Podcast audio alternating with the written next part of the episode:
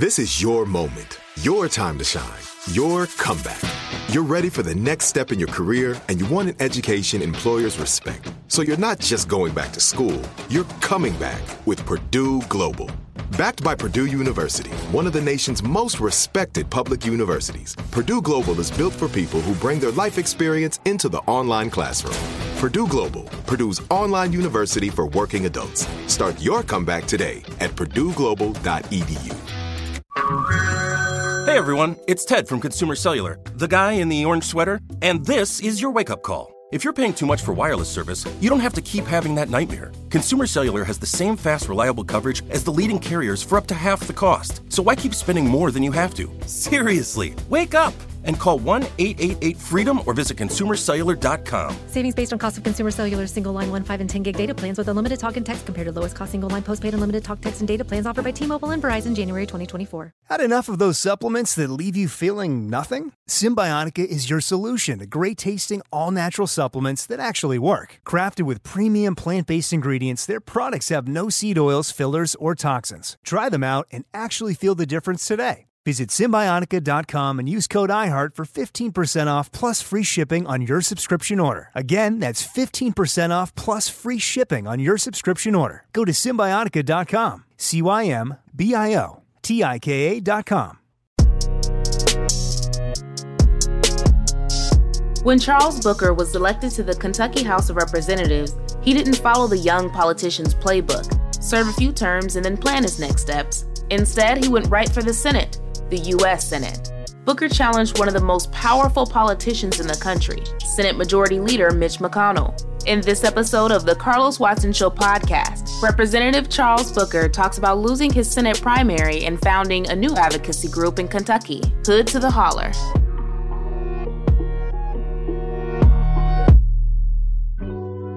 Hey, Charles, welcome to the show. Thank you, sir. It's good to be with you. Good to be with you. I'm sorry uh, there was a little bit of excitement on the way in, but uh, but I'm glad you're here. Glad you're home. Determination makes the difference. It's good to be here. I love that. I love hearing that. I believe in that. Now, uh, uh where exactly are you right now? Are you uh, wh- where are you? I'm not even going to guess. You tell me. Yes, yeah, so I'm in my hometown here in Louisville, Kentucky, and uh, you know we we got a lot of work going on and a lot of issues we're facing in the city. So I'm I'm right here on the ground trying to keep the fight moving forward. And, and, what is it like there? You know, it's funny. I've been talking to people not only around the country but around the world about this COVID moment, sheltering in place, etc. What's life like for uh, for you there in Louisville right now? It's tough. Uh, you know, saying that is an understatement. Um, we have been dealing with historic levels of unemployment. Um, a lot of folks are seeing the bottom fall out for them, and you know, we've had some trying times. We have uh, created some more infrastructure at the state level to try to connect with folks and make sure they have the supports they need during this pandemic. Um, but I've received so many terrible stories, heartbreaking stories in my legislative office. And a lot of people are, are looking around and saying, what's next for me? How am I going to make it through this? And I commend our governor for continuing to show a lot of leadership. And it's been a privilege to work with him in the legislature to try to push for relief, but it has been very difficult. And uh, we're bracing now. And clearly, our leadership at the federal level is not responding as if they see the, the struggles that we're facing.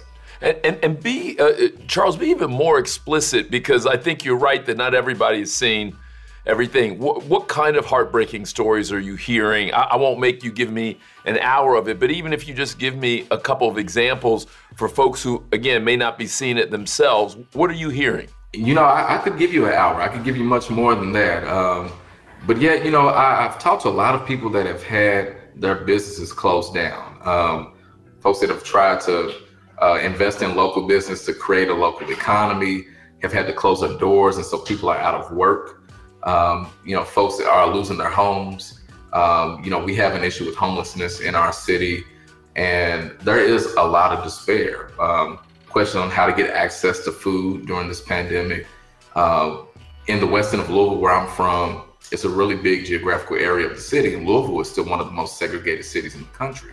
We were already dealing with high unemployment. We were already dealing with industries that have left and job opportunities that have been gone and never returned.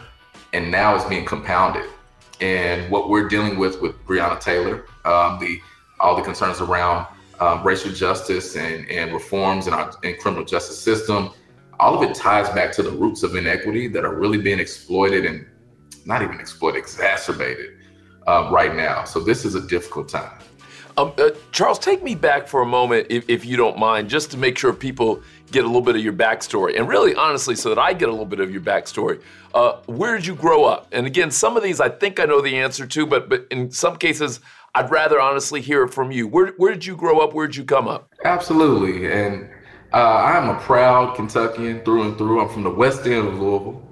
Uh, and, you know, as I mentioned, uh, it, this city is very segregated, but there's a, a very powerful through line. Um, there is a strong sense of family um, in our city, and that is certainly true in the West End. Now, I live in what has for years been the poorest zip code in Kentucky. Um, and it's a powerful point to raise because when people outside look at Kentucky, you see the poverty, you see the struggles, but you very rarely see communities like mine in, in the hood. Um, people tend to define Kentucky in a certain way that doesn't really include someone that looks like me. Um, but this is an important point. And, you know, I come from a very big family. Um, I'm one of at least 71 grandkids. So I stopped counting. so we have a small town of a family. So I'm not exaggerating there. and it taught me community. You said you said 71. And now that says I stopped counting a couple years back. It's more than that because everybody's having a good time. But uh, so at least 71. yeah, it's, it's a whole lot of us running around here. And uh, like I said, I learned the sense of community from a very early age because I had to share everything. And, and how many kids uh, in your family? You're one of how many? So, funny thing about that, I'm an only child. So my mom, my dad were just one of the few that actually only had one child. Everybody else was, you know, just proliferating there. but I'm, I'm an only child, and so my cousins are like my siblings, and uh, I'm really close to them and they were all fired up for my run for U.S. Senate, and um, really proud of uh, the community, the sense of community that was put in me from the very start. And so, because you were an only child in a much bigger extended family, were you a little bit of the golden child coming up? What were you like if uh, if I had met you back in the day? You know what? I got some of that energy. I got some golden child energy. Um, it wasn't always easy for me because I got to go home and have my own toys sometimes. You know. Um, but I, I, really appreciated the fact that my grandparents were so central um, in my my upbringing. Um, so both my parents dropped out of high school, and my mom dropped out to be mom number two because my family is so big. And you know, growing up under um, ministers in a household, my grandparents, my grandfather was in the military, um, and he was running his own business in the community, fought for desegregation. Uh, my grandmother was a leader in, in our church, and they put a lot of uh, good values in me of how to connect with people on a personal level and how to activate my faith to push for change and how to fight back. And I carry all of that with me right now. And and so, what were you like as a kid? Were you were you quiet? Were you loud? Were you uh, out on the ball field? Were you uh, were you reading? Like like who was young Charles Booker? You know, I never shut up. Uh, that is that has definitely been a common for me throughout my life. I'm the one that talks. You would hear me in class. Uh, you know, I would finish my work first, and so I'm the one that's talking to everyone and trying not to be a distraction. Now I use that for good.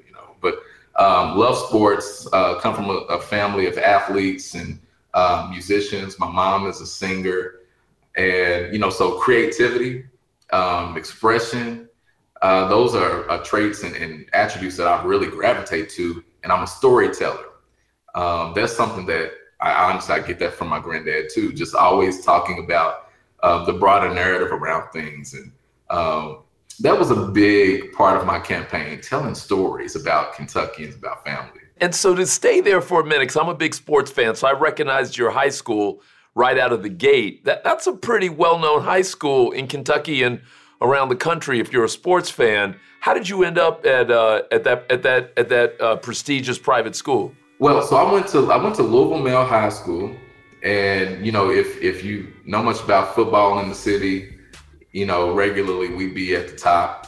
Um, now I say that because my wife went to the rival school. She went to Manual, so, so we both put our small T-shirts on from high school still, talk trash to one another. Um, but I was bused to uh, to that school. So I, you know, I mentioned from being from the West End, um, Jefferson County has a system of busing, and so I'd be on a bus ride two hours going and coming to take me across town to be able to go to this um, quality school because the schools in my neighborhood don't get invested in. And all of those things still exist now, which, which is why I'm so connected to the work because it's part of my actual story. And did and did you think about politics uh, that early on? If I had met you as a high school junior, senior, and said, Charles, what are you thinking about in the future? Would you have told me politics right out of the gate? Never, never. Now, now, now that I think back, I was thinking about politics all along, but I didn't know I was. You know, I was looking around at abandoned homes in my neighborhood, and, and I'm off about this. Why are things this way? You know, we don't have places to shop in my neighborhood. I'm fussing to my mom about why don't we have these amenities? You know, our infrastructure is crumbling. I realize now that I was talking through all of the dynamics that people in positions of uh, policy making and budgetary decisions um, engage all the time. And the light bulb went on for me to get involved in politics once I went to law school. Um, I wanted to argue the laws, civil rights law. I was working in bankruptcy. And some of my mentors were explaining to me about policy. I didn't even know about politics then. Uh, but once I realized that you can actually make the laws instead of just argue about them, um, there was no looking back for me. I, I, found my purpose, and I'm running full steam in it. And, and did you win your first uh, your first race for elected office? So I, so I won my second race.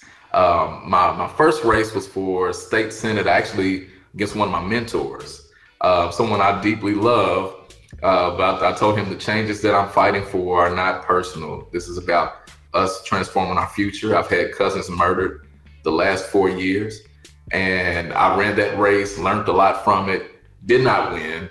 Um, but the run for state house in 2018 um, was a success, and I became the youngest black state legislator in Kentucky since the very first one. And um, it, it has been a very humbling inspiring and exhausting experience for sure. Well, well, now take me back though to running against your mentor because that's a little Obama-esque. Obama's yeah. first run for Congress was against one of his icons and one of his mentors. Uh, he also lost uh, uh, that race, but came came back to do good things. Uh, tell me a little bit about making the decision to run against someone you respected, loved, knew. You know, it, it was something that, and I'm everything I do is led by my faith. Uh, I mentioned both my parents are ministers. And, you know, I believe that we can do better in our community. And a lot of my frustrations are about how do we make sure that people that are making decisions for us are connected to that. And um, the state senator uh, is actually one of my mentors, taught me to continue to disrupt and to continue to push for change. And I'm looking around and saying, well, you know what? I'm going to take your lessons and I'm going to run and what really triggered it for me uh, was the birth of my second daughter. So I have two girls. Those are my bosses, uh, my dance partners. And, you know, my second daughter was coming into the world, and I'm saying, well, what do I do different? You know, if we just keep doing the same thing, expecting things to change, then we're the definition of insanity. And I don't want another loved one to die. I want things to be better for my children. So I'm going to go ahead and take this leap. And, um, you know, he, he, wasn't happy about it, but he, he respected where I was coming from, and we spoke on issues. Um, I spoke from the standpoint of a young black man, and uh, you know, inspired a lot of people. And although I didn't win the race, I learned a lot about politics, and uh, so I'm not averse to a challenge. I'm not averse to a fight. That's for sure.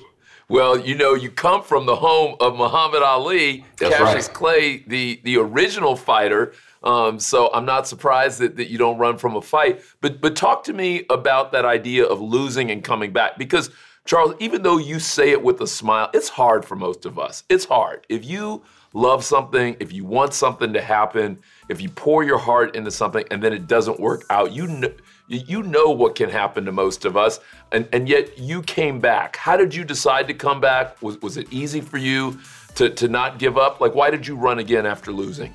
You know what you said is so true, and and it does hurt. It's crushing. And you know, I just ran for the U.S. Senate, which I know we'll talk about, and a lot of the lessons from that um, carried me into this race, where I'm challenging again another, uh, you know, longtime incumbent. Um, and you know what I would what I would tell folks is if you're connected to your why, if you know why you're showing up, and you know what you're fighting for is bigger than any one race, um, the pain just helps to strengthen you. Um, and when you go through a campaign, the people you connect with, the things you learn, you grow. Um, and so there's no way I could say I actually lost um, because it helped to sharpen me. It helped to open my eyes to so much possibility and it inspired me to keep pushing. Um, and I think one other thing is I don't do this for politics. I, I, didn't run because I wanted a title. I want things to change. And they, they haven't changed, in my opinion, the way we need. So I'm gonna keep fighting for it. And whether I'm in elected office, whether I'm picking up trash on the street, whether I'm marching in the streets, um, I'm gonna show up and do everything I can for my community. And so as long as folks do that, you know, we'll keep we'll keep falling forward. We'll keep moving forward. Charles, you have special stuff in you, and it's interesting uh, being here with you and being in your presence. Um, I think what I appreciate is you have a level of positivity in your life, uh, despite what's happened to your cousins and others, that I can tell fuels you from the inside. Um, it feels like there's an inner peace in you. Am I overreading that? Is is that is that real? And and and if it is real, where does it come from? You know, I, am humbled for you to say that, and and it is real. Um, I believe this work that I'm a part of is bigger than me. And I do feel like I'm an arc bender, you know, the type that Congressman John Lewis spoke of. Um, I, I, feel my ancestors in me, you know, and, and I just, I, I, walk in it. I own it um, because I believe we all have a part to play in shaping the course of history, her story, their story. And, you know, a lot of my, my trauma, a lot of my pain um, really just fuels my testimony you know, I'm, I'm a type 1 diabetic too. Um, I became a diabetic in school. Um, and because we didn't have a lot of money on food stamps and free lunch, uh, there were times we couldn't afford it. My mom couldn't afford to refill my prescription. And I would ration my insulin. The pain from that, the idea of possibly dying because we didn't have enough money, um, falling into diabetic ketoacidosis. I've done that as an adult because I chose to feed my daughters, which I'm gonna do every time. Um, I use those stories to tap into the truth that a lot of people feel um, because the change comes from us. And, and if we can lean into those those stories, that those testimonies, the trauma, we can help to make sure they don't affect generations to come. And I'm just committed to that work. Charles, can poor white Kentuckians hear you when you tell those stories? Or is there too much of a gap uh, based on race that that even though those may be stories that resonate in their own lives in some way, are they not able to hear those fully? Well, what your question defines exactly why Hood to the Holler is so powerful. Because yes, they can hear them, and not only can they hear it, they see themselves. They're inspired by seeing someone like me stand up in a community where we are often invisible. And we've inspired a big new coalition that I'm saying is how you dismantle the Southern strategy. How do we redefine politics that keep Black, white, and brown communities separated from one another, urban and rural communities separated from one another? And there was so much power in just showing up in the places where they said, Hey, Charles, you're Black, don't go there. I would go and I'd tell my story and then I'd listen. And we would always see how much we have in common. And I'll tell you this the people of Kentucky, and I think people across the country are ready for these types of new coalitions because so many people are seeing the bottom fall out. Um, and this is a moment we have to seize, and I, I know we will.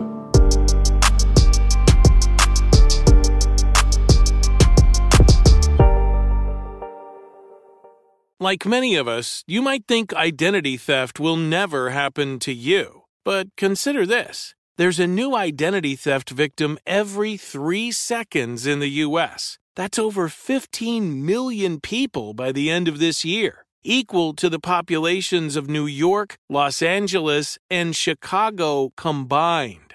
Even worse, identity theft victims often don't even know they're victims. That's why Lifelock Identity Theft Protection alerts you to identity threats, even the ones that don't show up on a credit report, like data breaches fraudulent bank transactions, loan and credit card applications, and crimes committed in your name. If your identity is stolen, your own dedicated Lifelock US based restoration specialist will work to fix it.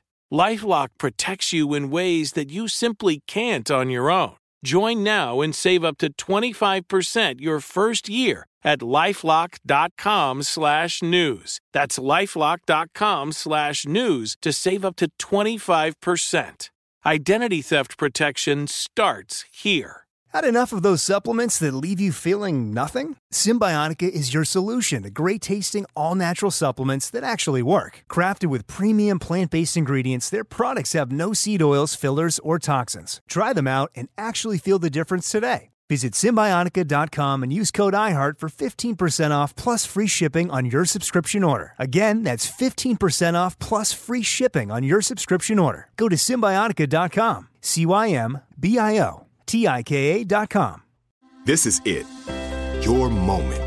This is your time to make your comeback with Purdue Global.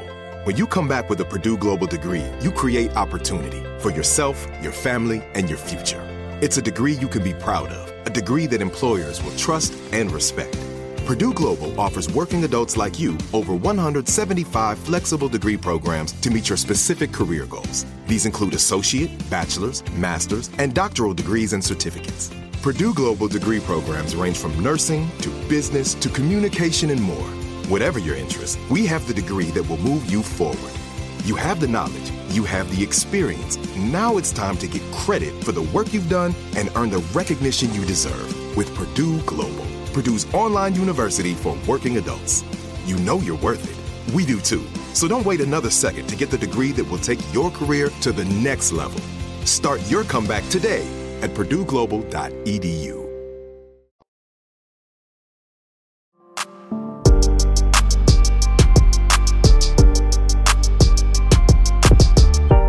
Charles, I have to tell you that when I saw you start to come on my social feed, uh, it did something good to my heart. And I couldn't really articulate it, but I knew that I somehow felt better seeing you on my feed. I would say about a month before your election, you started coming on my social feed a lot. And I liked seeing you and I looked forward to it. I almost never look forward to seeing an ad, but I looked forward to seeing you on that.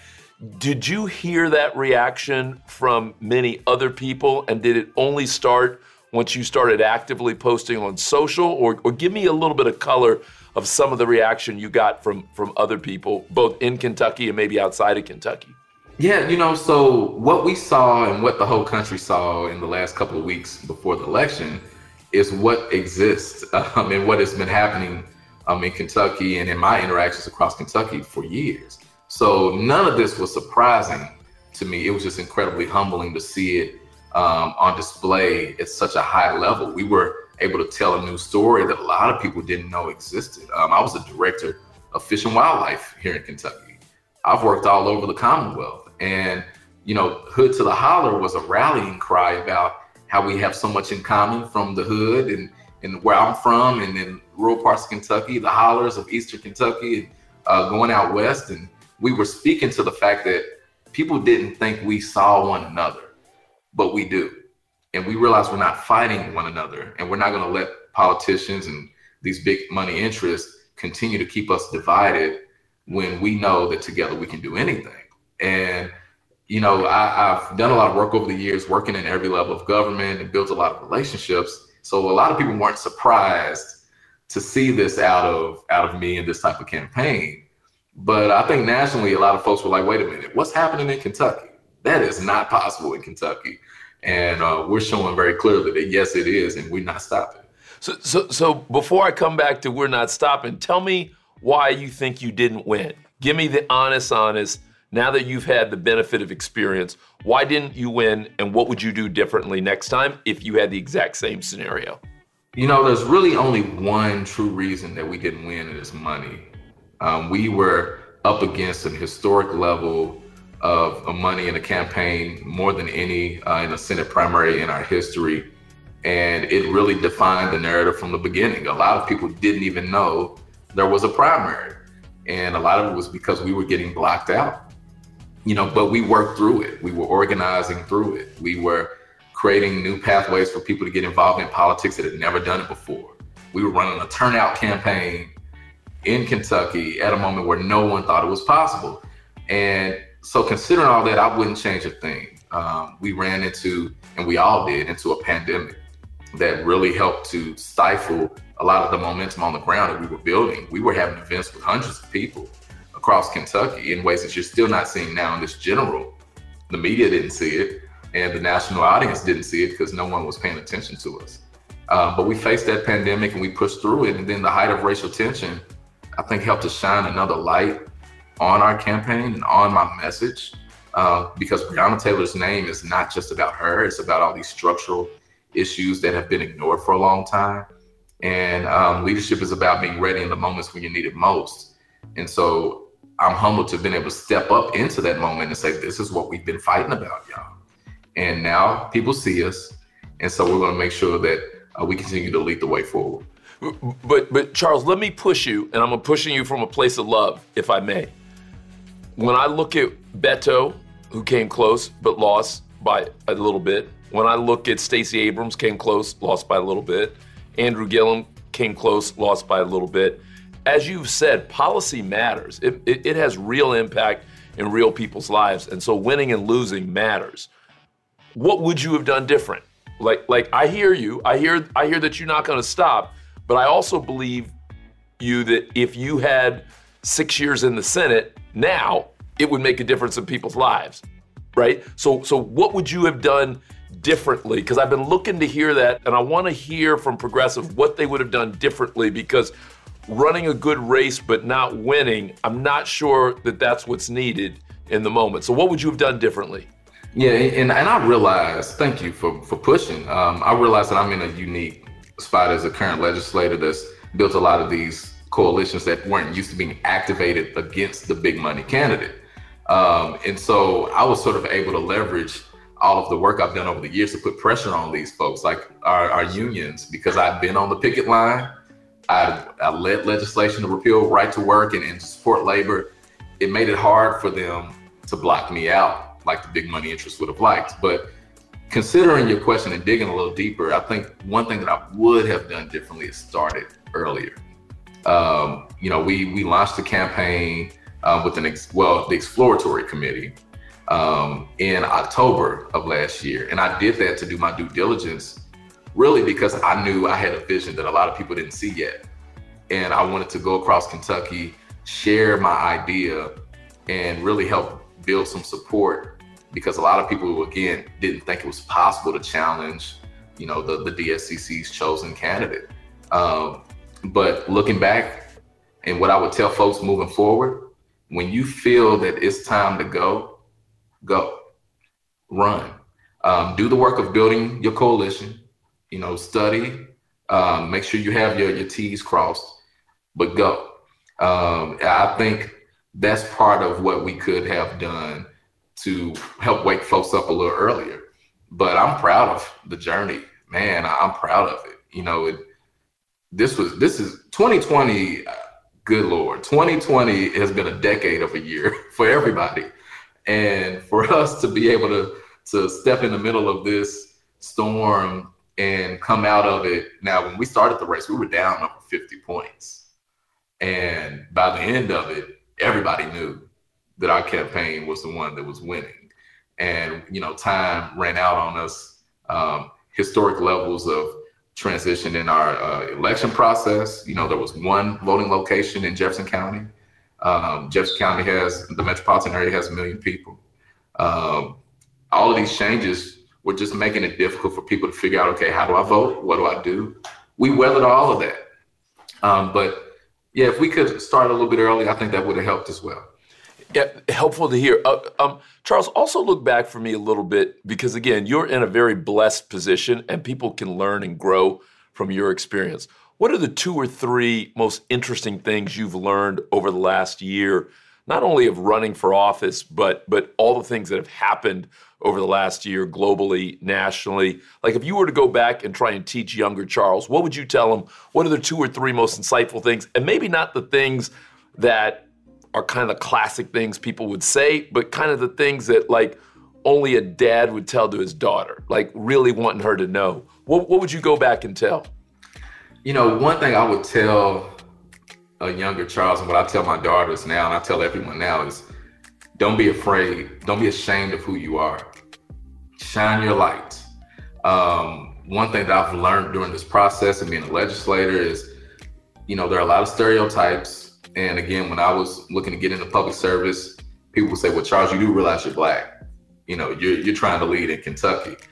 And I felt a lot of that, you know. But when I would go into those rooms and I would just be me, there was always love. There was always a response of togetherness, of inspiration. And what we ignited in the campaign was just a, the biggest example of that. And so I would tell everyone and, and the younger self, don't be afraid of who you are. Speak your truth, but do it from a place of love. Do it from a place of humanity, and you know your light will make a difference. Um, I think one of the things that really blew me away the most is um, there's always a notion. You know, people say Kentucky's a red state, and we get defined, and whether it's red and blue and all of that stuff. Um, but when you go peel those politics back and you reach out to folks, you'll be surprised. I, I was canvassing in some areas where there were Confederate flags, and you know there was some signs that made me a little uneasy. And I went up to one door, uh, knocked on this, knocked on the house, uh, home for this little old lady. She opens the door with her robe on, little white lady. I thought she was about to let me have it. Uh, but I'm like, you know what? I'm here for a reason. I'm gonna tell you why I'm here. So I was explaining that I, I support a Green New Deal and and why, and you know that I believe everybody should have health care. And she rears back with her robe on, and she starts telling me how excited that she is. She's like, you know what? You're right. We need Medicare for all. We need a Green New Deal. People should go to college for free. Nobody ever listens to us, and it was the most powerful thing that I've ever experienced. And you know, don't sell people short. Don't sell people short. That's another lesson. I, I, love that. Who did you meet along the way, Charles, that either uh, informed you, inspired you? Because you probably have a much broader network today than you did even a year ago or two years ago. Who was the most intriguing person or two you came across? Um, so at the state level, um, you know, I definitely get a lot of inspiration uh, from Senator Georgia Powers, uh, the first um, first Black woman, uh, person of color to serve in our state legislature. Um, and then also Senator Gerald Neal was someone that that's actually my mentor that I ran against. I've learned a lot from him, which you know we definitely I could come back and we could have another uh, series on that too. Um, but you know, I think about Mattie Jones, a civil rights leader in our community that marched with Dr. King. Uh, she's still around and gives me wise counsel. And um, you know, broadly, I've called myself a good troublemaker for years um, since I was a teenager. And it was because I was inspired by John Lewis. Um, I took it on and I, I, I welcomed the idea that I'm going to be a good troublemaker. And so to see him uh, take that passion into Congress and continue to be a voice of bringing people together and not backing down on the issues of structural racism and inequity, um, that still means a lot to me. And when he passed, um, I hope we all feel this, but I certainly felt the responsibility to grab that torch and to keep pushing forward and causing good trouble.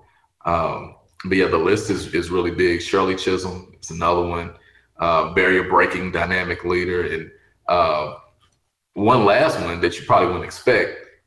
I'm not, I don't think we're related. We claim each other at this point, but Cory Booker, Senator Cory Booker, uh, when he was mayor, um, one of the things that he did that inspired me uh, was he was camping out in the areas where there were high crime. So he used the office of the mayor to go to the streets and set up his office in the streets. And just that dynamic of leadership always resonated with me. So I give some love to Senator Booker.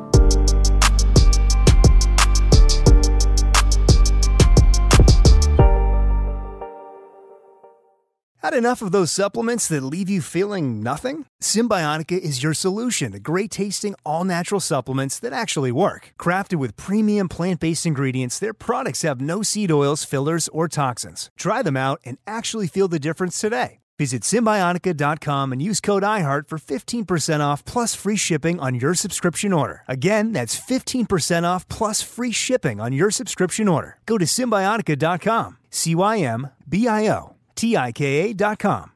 This is it. Your moment. This is your time to make your comeback with Purdue Global. When you come back with a Purdue Global degree, you create opportunity for yourself, your family, and your future. It's a degree you can be proud of, a degree that employers will trust and respect. Purdue Global offers working adults like you over 175 flexible degree programs to meet your specific career goals. These include associate, bachelor's, master's, and doctoral degrees and certificates. Purdue Global degree programs range from nursing to business to communication and more. Whatever your interest, we have the degree that will move you forward. You have the knowledge, you have the experience. Now it's time to get credit for the work you've done and earn the recognition you deserve with Purdue Global, Purdue's online university for working adults. You know you're worth it. We do too. So don't wait another second to get the degree that will take your career to the next level. Start your comeback today at purdueglobal.edu.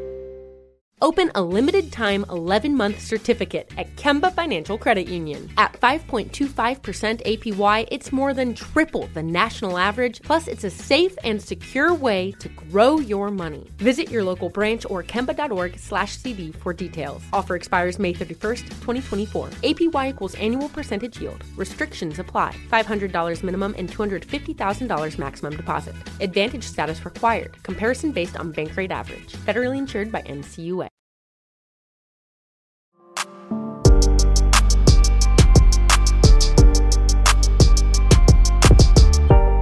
Let me hit you with a couple of, of rapid fire questions, and I want your immediate reaction when you hear each of these.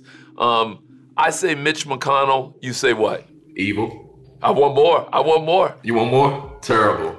Um, I mean, he he is everything that's wrong with politics. He is everything that's wrong with Kentucky. He defines it. He profits off of it. He laughs to the bank while we die. And beating him is not just about getting rid of him. I don't care about him personally. I hope he fares well in his life.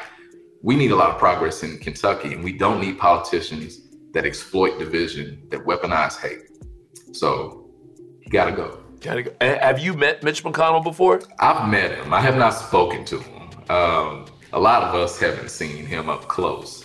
Uh, so hopefully we get some new leadership that'll see us differently one day. Uh, next rapid fire question. Um, the last time you cried? Uh, what? I cry so much now. Uh, get, let me say last week. I don't think I've cried this week. we cried so much on the campaign trail. And what made you cry? You know, I, I'm a very transparent person. Uh, I'm very vulnerable. Uh, I'm, I tell my story a lot. Uh, I talk about my mom a lot, all the sacrifices she made going without eating so I could eat. And, you know, when, when I open up and people open up as well, it's just a very powerful moment. And there's nothing wrong with crying. I've cried on the House floor a couple times too. I was yelling at folks to quit trying to take away the right to vote and make sure we stop passing legislation that will increase the chances of black and brown people being killed in the streets. Um, there's a lot of pain, and I tap into that to tell the story. Next. I don't think I'm crying today, though. We'll wait and see. We're not done yet. Uh, yeah, uh, uh, um, um, uh, I say Breonna Taylor, and you say what? she matters. We matter. Um, that institutional racism, inequity um, are at the heart of why we say her name, and that nobody should have their door kicked in and be killed in their home by the agency they pay for to protect and serve them. And, and why is it taking so long for them to charge those officers? You know, it's it's a combination of contractual issues. Um, it's a combination of uh, the investi- the investigations, and there's a federal investigation taking place as well. It's with the Attorney General, um, who I was pushing on to immediately conduct an independent investigation. And part of it is the the reality that when our institutions are at fault, bureaucracy slows down justice, and a lot of times justice is delayed or denied altogether. Uh, whereas if anyone else in any other capacity kicked someone's door in and killed them in their home at night while they went to bed, they would immediately be out of a job and they'd be looking at a whole lot of other things worse than that. Um, so some of it is just the reality of the reforms we have to make. And so, what do, what do other Kentuckians who you talk to, and I probably mean white Kentuckians, when you have this conversation with them, because I think almost anybody who had a daughter, has a sister, is that person. If, if what happened to Breonna Taylor had happened to them, I can't, I can't imagine people not being able to see it differently. What, what, what does the conversation sound like there in Louisville, there in Kentucky, when you have the conversation with friends in the legislature, with with just other citizens? Like, what do they say? Do they say it is what it is? Do they say there are more circumstances? It's complicated. Like, what's the explanation? You know, there is a pretty broad consensus that people get it. They they feel it. Um, I think that's another moment why this is so powerful because the story behind Breonna, you know, she was working as an EMT. She was doing what you would ask of any young person that wants to advance their career, better themselves. Um, the fact that she was killed in her home at night, she hadn't done anything wrong. The officer shouldn't have even been there. She doesn't even know that her life was taken from law enforcement. She's gone. She has no idea that that's what happened to her and the fact that we see our homes as sacred, our sanctuary, and you know, I I have fought against stand your ground legislation because of the the racial um, dynamics with it. But even in this situation, where her boyfriend, her partner, was standing his ground to defend them against uh, an intruder, they had no idea what was going on. He wasn't able to stand his ground, and so I think all of these dynamics are just really making it clear for people to be able to see themselves in that in that moment and they realize it's wrong which creates a chance for us to build new coalitions around okay how do we make sure this doesn't happen to anybody else of any background of any race uh, financial status? And so that's why we need to seize this moment to build together look forward for me a little bit um, uh, over the next several years what would success look like what would make you smile what would make you proud what would make you feel like we made the progress that you think is important and valuable to make? Get, paint a picture for me. You know, and as I hear sirens in the background, you may not hear them. Um, you know, success over the next. Yep, I, I, hear them too. So, so we're we're right in the thick of it, as you can see. Um, success over the next couple of years to me feels like everyone having health care, um, everyone having um, the means to keep their lights on and to keep a roof over their head um, and to know that they can walk down the street and not worry about being gunned down. Um, that they don't have to worry about when they turn the water on, will it irritate their skin? Um, or is it safe to give to their children? Um, or, or the air that we're breathing won't make us sick. Success feels like us being able to live and have peace um, and not feel like our law enforcement are militarized and coming into our neighborhoods to treat us like enemy combatants, that we have the opportunity to not only have good paying jobs, but that we can own business ourselves and hire our neighbors and invest in our community. Success feels like having politicians that represent us and see us, that are accountable to us.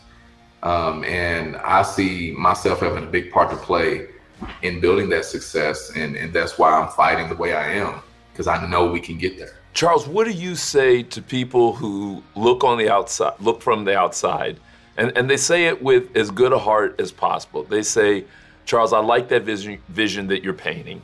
Um, I, I, want to see a world where people have more opportunity and, and we're treated better and different. But one of the things that they would say to you that they are concerned about is they would say crime, violence, and killing There's not a white officer on a young black man but often two people who are black within a community. What would you say to folks who say, What about that? I'm worried about that. Why aren't we talking about that? That's taking more lives than officers are taking. You know, I would tell them that everything I just mentioned before is speaking specifically about that. Um, if we see violence in our community, especially gun violence, as a public health crisis, and begin to, to address it holistically as opposed to just trying to be punitive on an individual once an incident has happened, we can actually minimize those instances. And I believe that we can cure um, our communities altogether. We can't diminish the ills of poverty.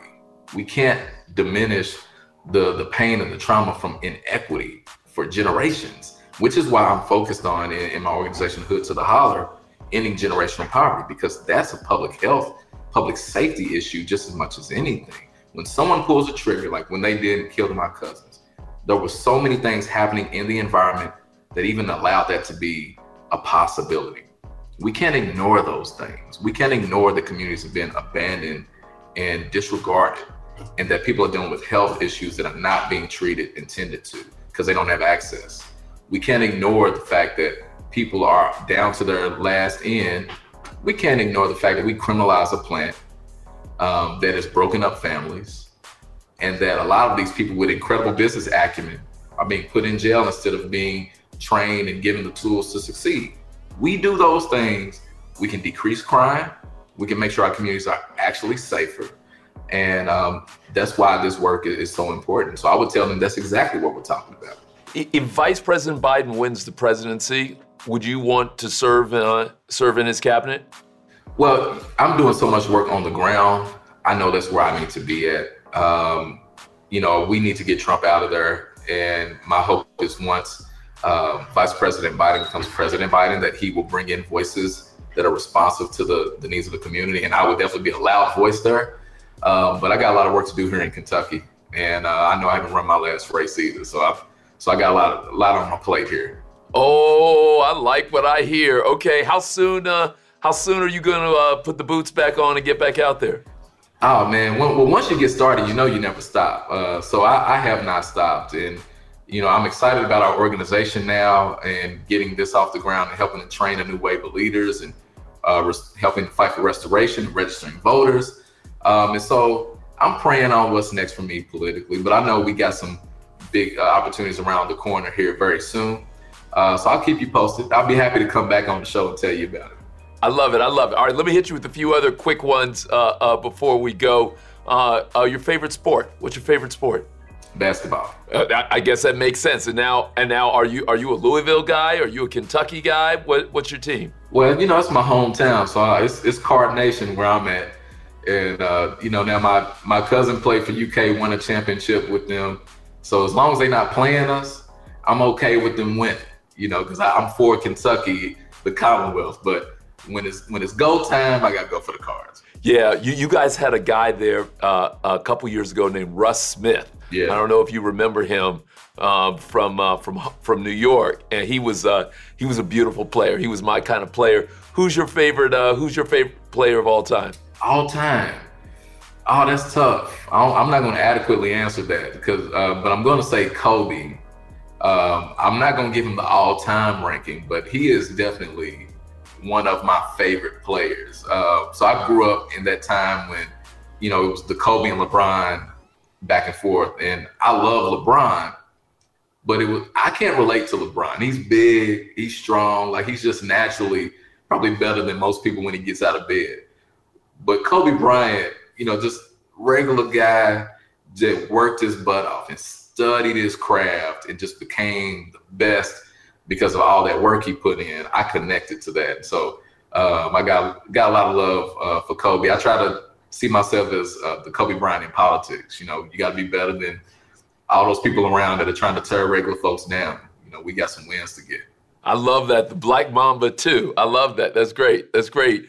Talk to me a little bit uh, about how you met your wife. How did you uh, How did you meet your wife? Uh, so I met my wife at uh, U of L, University of Louisville.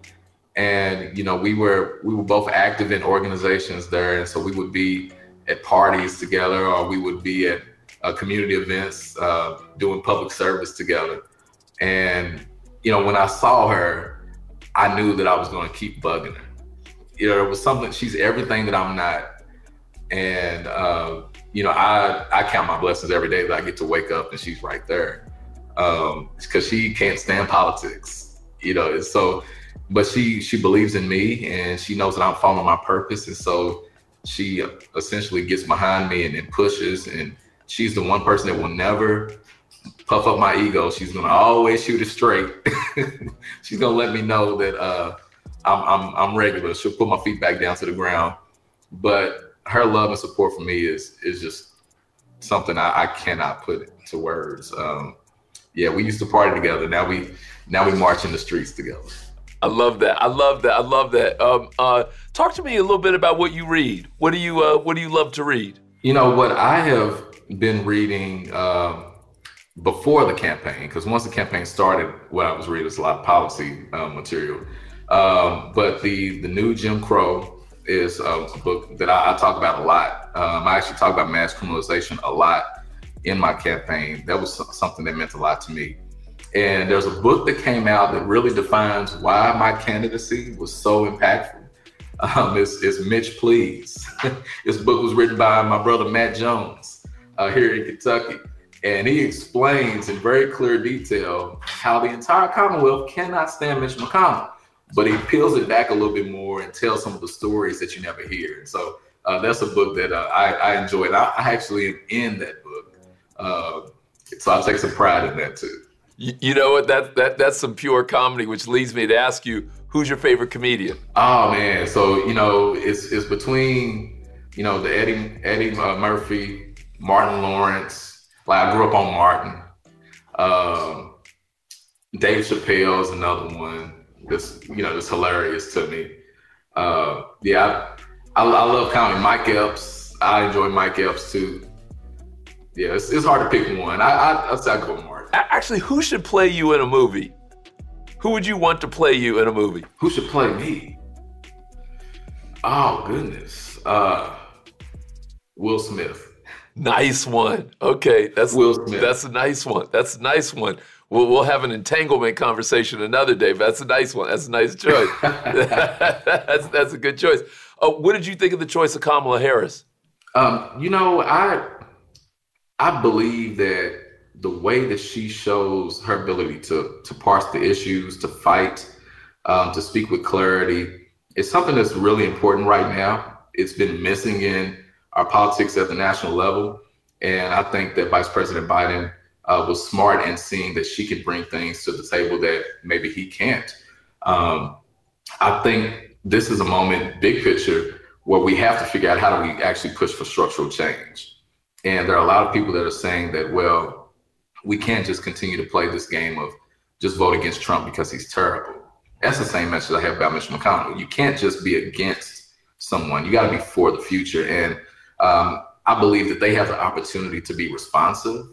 Um, and I also see the, the historic, historic uh, moment that we're in to have a woman of color, Indian American, Jamaican American.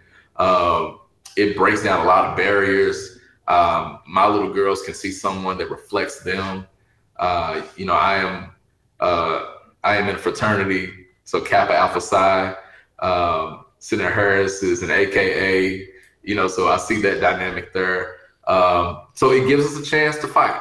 And that's really what I'm all about. Regardless of who's on the ballot, how do we keep fighting, move forward? And, and we got a shot here. Charles, I want to wrap up with a few uh, big picture questions. One of the things we've been talking a lot about on the show is how people dream fearlessly. Uh, it's not always easy, uh, but it's important not only to dream fearlessly, but bring these dreams alive. What have you learned about dreaming fearlessly? Oh, it's everything. Um, you got to have the courage to lean into your convictions. Um, and you have to dream. You have to continue to see the vision forward and, and find those whys that allow you to keep believing when things get tough. Um, I think change happens when we believe enough to push enough. And that's really what my candidacy was all about. I hope I helped to tell that story. Um, there is no fear in me. And you know, when when folks ask, well, how could you go against Mitch McConnell? Well, challenging him is nothing like having my little cousins murdered. It's nothing like seeing my mom, you know, go without and us sitting on the bus stop because we don't have transportation and seeing her cry because she couldn't afford to take care of her son. Going against Mitch McConnell pales in comparison to the real struggles we face. Um, so there is no fear. And I hope that we can all begin to dream a little bit more and dream big too. And I know I will. Charles, you have a lot of Fannie Lou Hamer in you if you uh, if you know who she is oh, man. and and remember her. I and do. That's, Thank you. That's a um, uh, uh, that that's that that's a, that's a blessed thing. That that's that's a blessed thing. I hope you I hope you don't lose that. I hope that stays rich and strong in you. Um, uh, last couple questions for you. Um, one of the things we're also talking a lot about is for many people even though they want change to happen, change happens to them. What can you tell people who are watching about how to be an agent of change, to be a true change agent? You know, there's so much power in that question because actually, the way I've been phrasing it is we are the change. And we have to remind ourselves that because the more we look around and we get frustrated and we want things to change, that's when, okay, look in the mirror. We are the change. Um, and we are here for a lifetime, however long that is.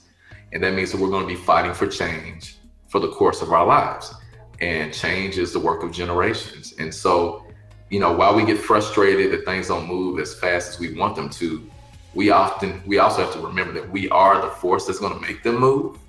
Um, and we continue to lean into that fight. We'll bend the arc. You know I, Hood to the Holler for me is really a testament to that fact that we are the movement. We are the change. We are what we believe in we are our wildest dreams and it's hard to always remember how much power we have because life is hard but we gotta we gotta stay rooted in that truth uh, Charles, what a what a real pleasure. I hope your light keeps shining uh, uh, uh for so many of us.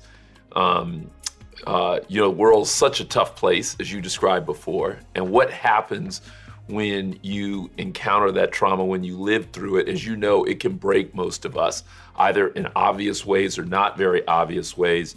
And I have, I, I used to see with my own mom, she was a light that I think quietly gave a lot of other people confidence to start again. Do you know what I mean? To yes, you're stuck at that bus stop, but but okay, this afternoon's a new afternoon. You know what I mean? This morning. So I I hope I hope you I hope you keep all of this good light and that you keep sharing it uh, with other people. And uh, uh, just know that that I'm among the many who are grateful that uh, uh, that you are uh, that you're walking that walk. Thank you. Thank you for joining us. Thank you, brother. It was a true pleasure.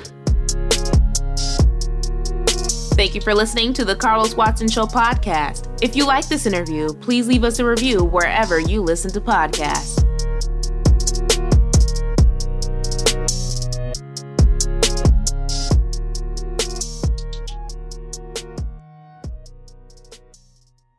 When you have health insurance, it's easy to forget about your out of pocket costs. That can be a lot of money. But are your bills accurate? It's estimated over 50% of medical bills contain errors. HealthLock can help. HealthLock technology securely connects with your insurance and flags any overbilling, wrong codes, and fraud. You can even have HealthLock work on your behalf to get money back from select past bills. To date, HealthLock has helped its members save over $130 million. To save, visit healthlock.com today. Open a limited time 11 month certificate at Kemba Financial Credit Union. At 5.25% APY, it's more than triple the national average, plus, it's a safe and secure way to grow your money. Visit your local branch or kemba.org slash CD for details. Offer expires May 31st, 2024. APY equals annual percentage yield. Restrictions apply. $500 minimum and $250,000 maximum deposit. Advantage status required. Comparison based on bank rate average. Federally insured by NCUA. Nobody wants to outlive their money, but it happens, especially for women. That's why Gainbridge offers the Parity Flex annuity, designed for women's unique retirement needs, with flexible withdrawals plus a guaranteed lifetime income benefit that keeps paying you even if your account balance is zero. Gainbridge is helping build a better financial future for women. Retirement income you can't outlive is the ultimate flex. Start saving now at Gainbridge.io. Visit Gainbridge.io slash ParityFlex for current rates, full product disclosures and disclaimers, and other important information.